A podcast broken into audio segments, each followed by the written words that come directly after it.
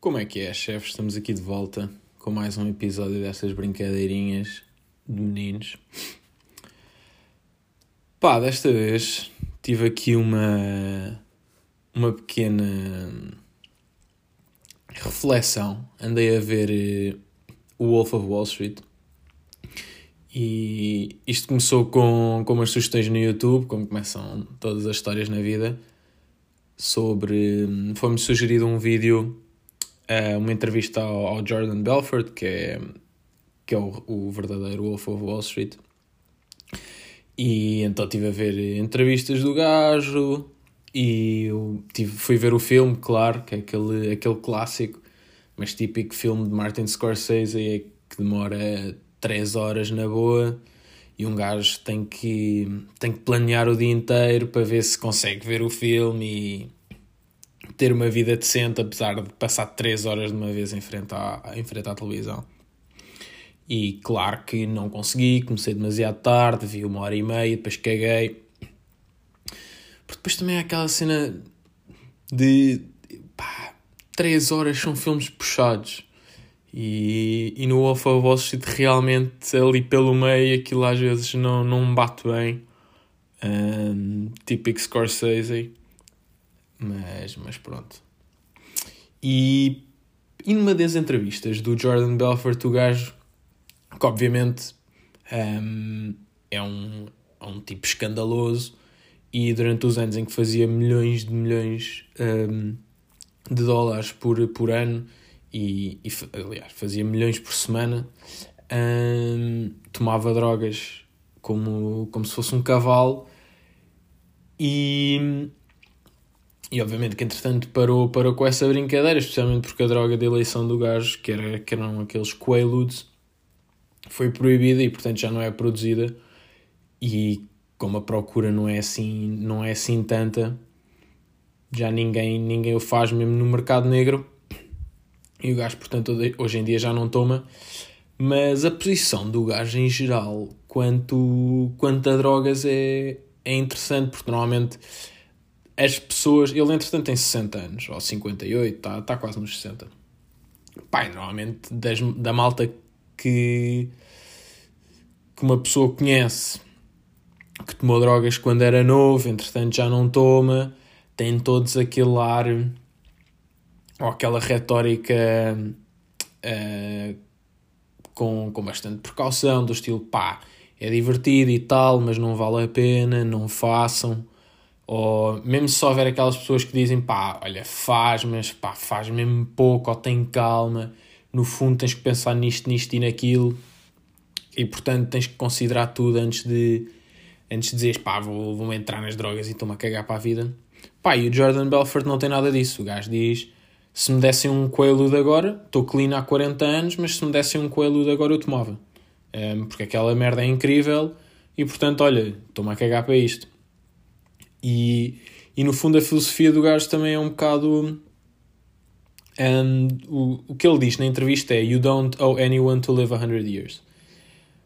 Pai, é uma cena que, pelo menos a mim, quando eu ouvi aquilo a primeira vez, fiquei assim um bocado chocado, porque é, uma, é um ponto de vista que acho que poucas pessoas têm de dizer pá, eu na verdade não, não tenho que viver 100 anos, portanto, se eu só quiser viver 40 e dos 20 aos 40 vou-me jardar todo, todos os dias, a toda a hora, e depois morro aos 40, pá, olha, por mim também está fixe.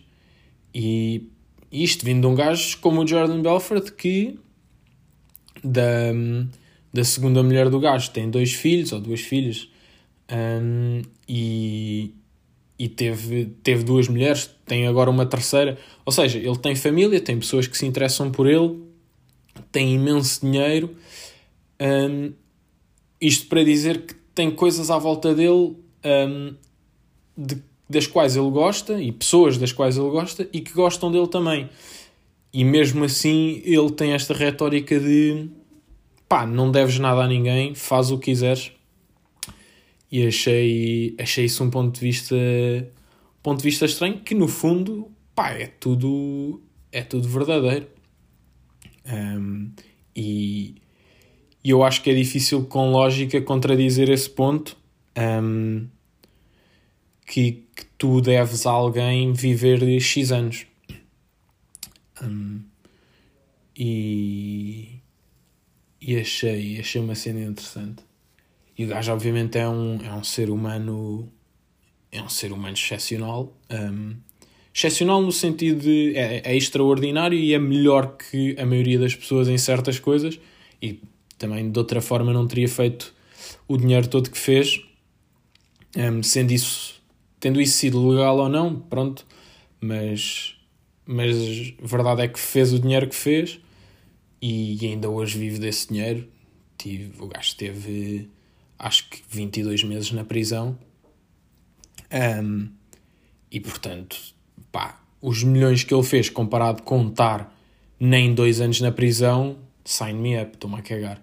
Ainda por cima, e também é o que o gajo diz no filme, que no final do filme, que é o gajo chegou à prisão, no início estava com medo de ir para a prisão, mas depois lembrou-se que a prisão é o sítio onde tudo consegue ser feito à base de dinheiro.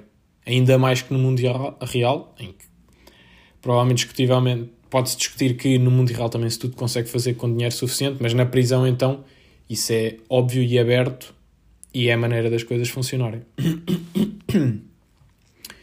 E portanto, para ele ir para a prisão foi uma brincadeira. Depois também, também achei interessante o facto de do Steve Madden, que aparece no filme, oh, não ele, mas é, a ele é representado no filme porque foi uma das primeiras empresas que, que a empresa do Jordan Belfort um, levou à bolsa foi a, a, empresa de sapatos do, do Steve Madden, que é um gajo que toda a gente no mundo da moda pelo menos conhece. Um, pá, e vim a descobrir que o Steve Madden teve preso durante 4 anos, 4 ou 5 anos, um, nos anos 2000. E, ou seja, e pronto, teve preso à pala da, das cenas que fez com, com o Jordan Belfort e o gajo fez aquilo uma vez. O Jordan Belfort provavelmente fez a mesma coisa que o, que o Steve Madden várias vezes e ainda deve ter feito muito mais coisas. E o Steve Madden foi para a prisão o dobro do tempo, no mínimo, um, só para só para demonstrar que, que também pá, é um exemplo de, de o mundo ser injusto, basicamente é o que eu queria dizer. Um, mas achei, achei piada um gajo, um gajo tipo Steve Madden que é pá, pelo menos para mim, não entendes nada de moda, não entendes nada de nada. O Steve Madden é o gajo que faz os sapatos, desenha uns sapatos quaisquer, nunca na vida estava a pensar que o gajo andava aí em lavagens de dinheiro e tinha de parar à prisão durante 4 anos. E na verdade o Steve Madden é um gajo que tem a mesma idade que o Jordan Belfort, agora mais ou menos 60 anos, e é um gajo normalíssimo. Um, pronto, e teve, teve preso durante esses anos todos. E. Yeah. Isto para dizer que, no fundo, eu acho que olhando para, para a vida do Jordan Belfort, um gajo consegue tirar várias conclusões e acho que uma delas é que pá, não ter vergonha, não ter moral é quase. Se isso não te incomodar, é a maneira mais fácil de ter sucesso e de, de fazer rios de dinheiro e de alcançares tudo o que queres. Porque se não tiveres vergonha na cara e não tiveres limites morais, pá, tu consegues fazer tudo, tu podes fazer tudo. Não há, não há limitações exteriores àquilo que tu podes fazer com a tua vida. E também andei a ler eh, Crime and Punishment do Dostoevsky. E basicamente uma das, das teorias do, do gajo principal é que pá, tu, na verdade, há seres humanos excepcionais e esses, para conseguirem fazer aquilo que estão predestinados para fazer, na verdade, têm o direito de sacrificar outras vidas humanas. E ele dá exemplos como um, Napoleão, por exemplo, na opinião dele, matou milhares, não sei se foram milhões, mas o que ele fez custou várias vidas ou muitas vidas, mas o Napoleão tinha esse direito de fazer estas coisas. E depois dá exemplos como Newton, por exemplo, Isaac Newton, pá, que se o preço que tivéssemos que pagar pelos descobrimentos do Newton fosse ele matar três ou quatro pessoas à escolha dele, no fundo, logicamente visto, toda a gente devia dizer que sim, porque o que ele fez levou a humanidade inteira vários passos em frente e três ou quatro pessoas nunca na vida são mais importantes que isso.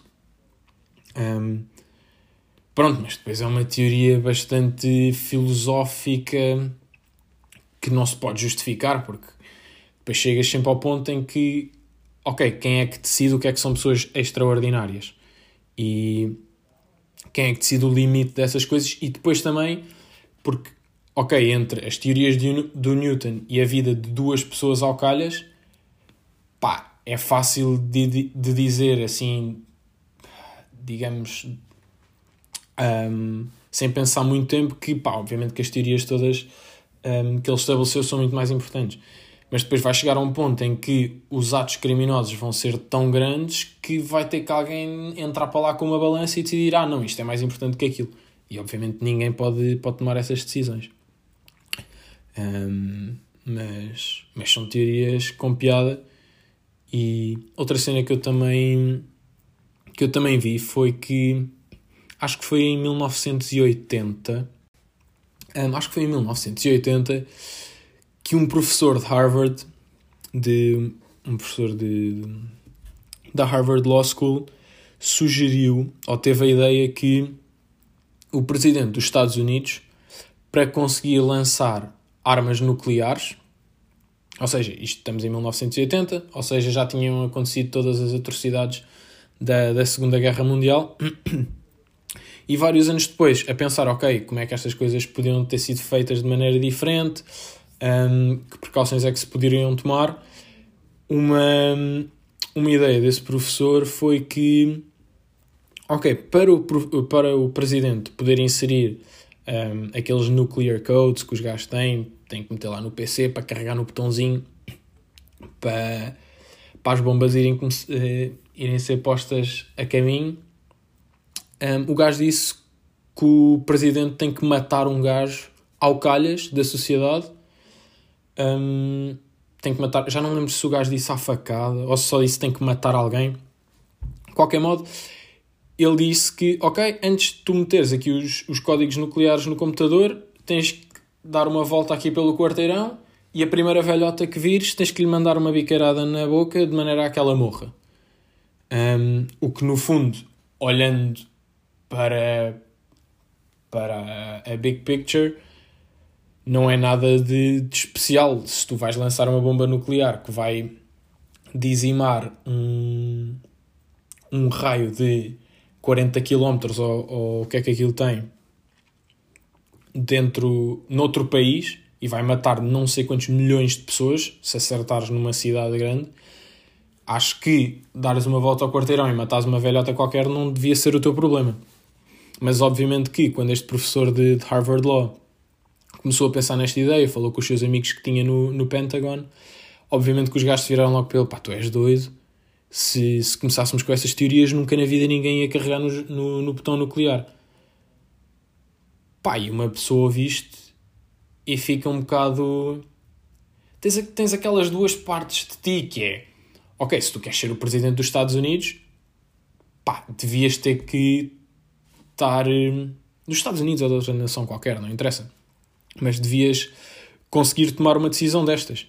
Porque, ok, uma decisão tão preta e branca como como esta não, não vai haver, mas vão haver decisões parecidas e vais ter que sacrificar certas coisas para chegar a outras coisas. E, portanto, uma decisão destas não devia ser difícil, difícil se, se quer ser o presidente de um país. Um, mas, por outro lado, é difícil de justificar ou difícil de imaginar as coisas que... Pá, yeah, mas o gajo... O que tu queres estabelecer é mesmo uma regra em que ele vai ter que matar uma pessoa ao calhas. E, no fundo, eu acho que isto são. tem duas partes que é. Eu acho que o meu problema é ser ao calhas. Tu dizeres, pá, eu vou dar aqui uma volta e o primeiro gajo que me aparecer à frente vai de froscos. Isso é muito lixado porque tu pensas, pá, um gajo ao calhas que não fez nada e agora vai morrer, só porque sim. Um, e portanto ficas logo, ficas logo coisa. Mas pronto, como já disse, obviamente comparado com o que vais fazer, se, se tu estás um, a ponderar lançar uma arma nuclear, então não devias ter problema nenhum com isso. O problema é que carregar no botão é fácil porque as pessoas estão, estão a morrer a milhares de quilómetros de distância, portanto ninguém quer saber. Se tiveres que me mandar uma facada no, no Rodrigo, já, já é mais lixado porque o Rodrigo vai gritar e vai chorar e vai morrer à tua frente. Um, portanto, portanto, já, é, é lixado. Mas pronto, são, são cenas da vida. Eu acho que em geral esta coisa de pessoas terem que tomar estas decisões e pessoas pensarem que estão, que estão aptas para certas coisas é, é uma cena gira, no fundo, porque aquela coisa clássica um, também, pronto, isto agora está tá um bocado noutra onda, mas tens aqueles gajos que, oh, há aquelas estatísticas que 70% das pessoas, dos condutores, acham que são melhores que a média dos condutores. Que é tipo, bro, não, isto não dá. Um, ou seja, tu tens um mundo inteiro e isto acho que toda a gente sabe, toda a gente conhece pessoas assim, pá, tu tens um mundo inteiro de malta que acha que é melhor que a média. O que é, pá, é chato. Porque, porque estás, estás a viver num mundo em que as pessoas estão iludidas. E também é chato para uma pessoa própria dizer pá, yeah, eu acho que não sou, não sou muito bom nestas coisas. E às vezes tu próprio até sabes que não és bom, mas pá, dizes que és bom. E, e até um certo ponto isso até ajuda, mas no fundo há muitas coisas em que não, não dá jeito nenhum. E, e acho que condutores é um ótimo exemplo. Tu dizes, se, se há tanta gente a achar que é melhor que a média, pá, o mundo é um caos. Um, mas o que tem piada é que tu, por exemplo, podes dizer, pá, é injusto eu ser eh, ser pior que a média. E pronto, em, em certas coisas nas quais tu és pior que a média, é chato. Mas estatisticamente tu vais ter que tu vais ter que estar algures na, na escala e pá, em algumas cenas vais, estar, vais ter que estar abaixo da média. A cena gira é que pá, em geral, se tu depois pegares em todas as estatísticas onde tu podes entrar, tu no geral vais ficar na média outra vez. Ou seja, é quase impossível que tu sejas melhor que a média em tudo o que fazes na vida. Por definição, tipo, isso, é, isso seria a definição de seres um ser humano perfeito.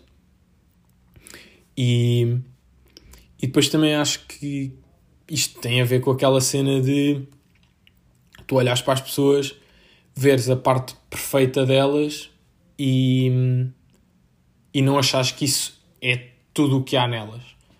Por exemplo, uma pessoa poderia olhar, Oprah Winfrey, por exemplo. Olhas para ela e dizes, tem bué da guito, um, tem imenso sucesso no que faz um, na carreira profissional, alcançou esse sucesso um, até uma idade bastante jovem, ou seja, agora tem imenso tempo para fazer o que quer que seja um, que, que, queira, quer que seja que queira, bacana, bacana. Um, pá, tem, não sei se tem filhas, mas se calhar tem filhas, tem marido, tem tipo a vida perfeita. E tu olhas para ela e pensas, pá, mas estamos aqui e nestas 15 cenas que eu acabei de dizer, a Oprah Winfrey é, é melhor que a média. E depois, no fundo, tu tens duas opções. Ou dizes, ok, ela realmente é um ser humano acima da média em quase tudo e aceitas isso.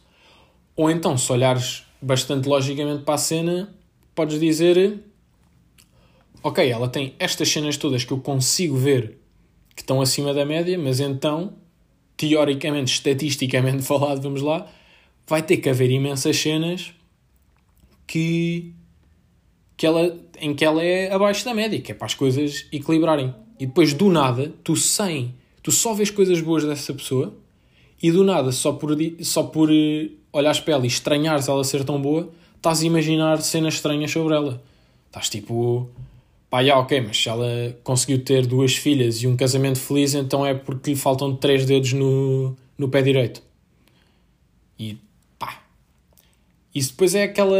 Chegas a um ponto em que estás, por um lado, estatisticamente falando, estás a fazer todo o sentido, por outro é um bocado estranho tu estares quase a tentar encontrar cenas em que a vida dela é horrível e, portanto, equilibra a balança no total, no total da vida da outra pessoa. Mas, mas são cenas são cenas interessantes da vida e acho que, pá, eu pelo menos, às vezes tenho esses momentos em que estou tipo, pá, esta pessoa tem tudo. Será que ela tem imensas cenas em que, é, que são horríveis na vida dela? Ou será que ela simplesmente teve uma caga descomunal e, e também, sei lá, peidar com íris para além das outras coisas todas e eu é que estou aqui a achar que, que ela não é nada de, de outro mundo no geral.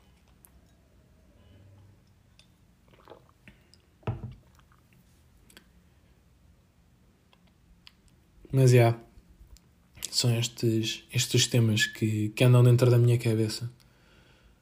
Outra coisa que eu, que eu tinha aqui escrito, giro, é que, de volta ao tema de não ter vergonha em geral, pá, eu acho que a melhor evidência e a, evidência mais, digamos, PG-13 dessa verdade são pá, são páginas de memes duplicadas.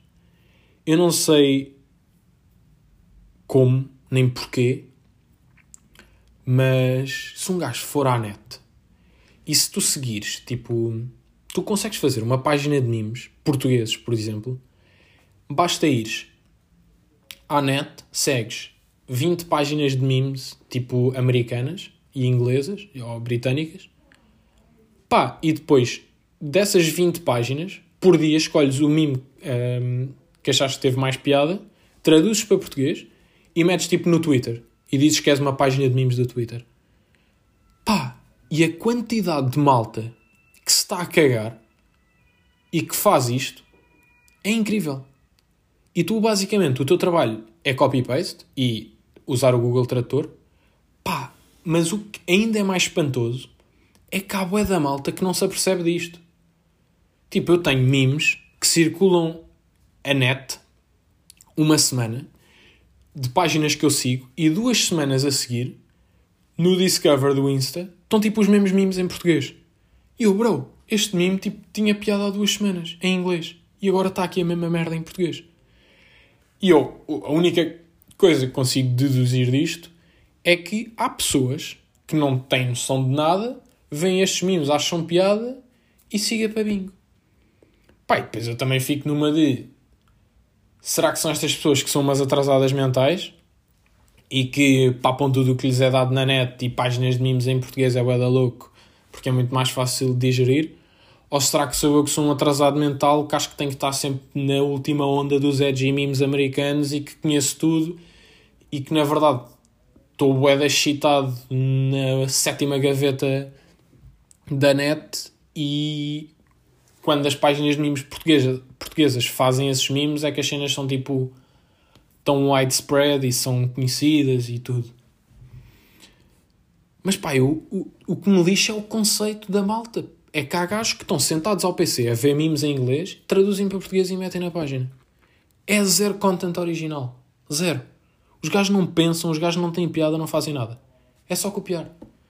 Pá, e no fundo, estão a fazer Git com isso, porque tu consegues fazer, obviamente, Git com páginas de, de memes, e não têm vergonha, não têm moral, estão-se a cagar, e portanto estão a fazer Git com uma coisa que qualquer outra pessoa conseguiria fazer. A vantagem deles é que se lembraram de fazer isso, antes de mais, mas eu acho que lembrar-se, pá, toda a gente já pensou, ok, vou abrir uma página de memes. Se calhar não, se calhar sou eu que sou otário, peço desculpa. Uh, retiro esta última frase. Mas um, pá, e, e, a outra coisa é que elas pensaram nisto e executaram. Não foi pá, não. Não, não pensaram pá, não, não vou, não vou fazer isto, estou só a gamar content, tipo, tenho mais que fazer, isto é zero original, vou fazer outra cena. Não, os gajos tiveram esse pensamento e executaram. Estão-se a cagar. Pá, e se alguém um dia vier ter comigo a dizer, pá, mas olha, não, não achas uma merda, estás só a copiar memes e tipo, não estás a fazer nada tu própria? Os gajos não querem saber. Tipo, estão a fazer guita, olha, está a andar. Hum... Pá, e acho isso incrível. E no mundo em geral, no mundo em geral, não, não ter vergonha é incrível.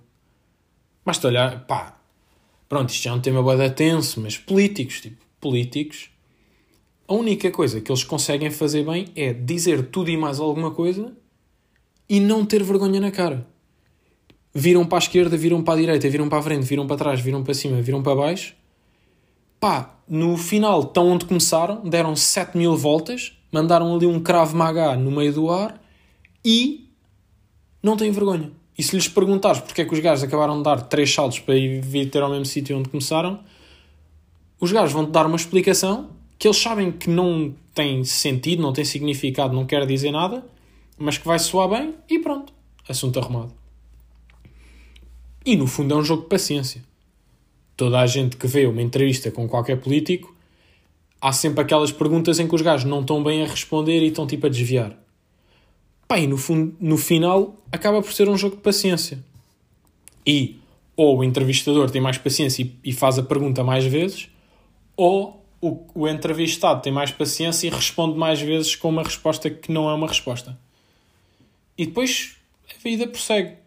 E no fundo, o problema disto tudo é o próprio ser humano, porque tu, se fosses se, se as coisas fossem claras e óbvias para toda a gente, tu vias uma pessoa a não responder e isso é um ponto negativo. Ou então dizes, ok, ela não está a responder, blá blá blá, mas a certo ponto vai ter que responder.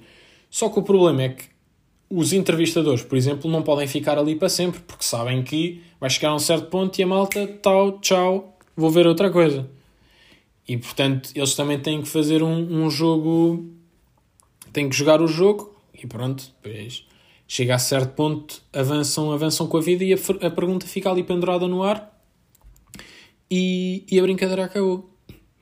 Mas, mas é, não, não ter vergonha, não ter moral é a cena, é a maneira mais fácil de, de fazer guito.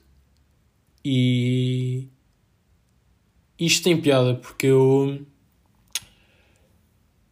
pá, conversas filosóficas da vida que um gajo tem um, e muitas vezes quando tu estás a pensar pá, o que é que eu quero da minha vida, blá, blá, o que é que aquele ou imagina, estás a falar sobre alguém, sobre um amigo teu. E dizes pá, ele está à procura de trabalho, blá blá blá, para a frente e para trás. Ele não sabe o que é que ele quer mas ele, o mais importante para ele é fazer guito e fazer muito guito.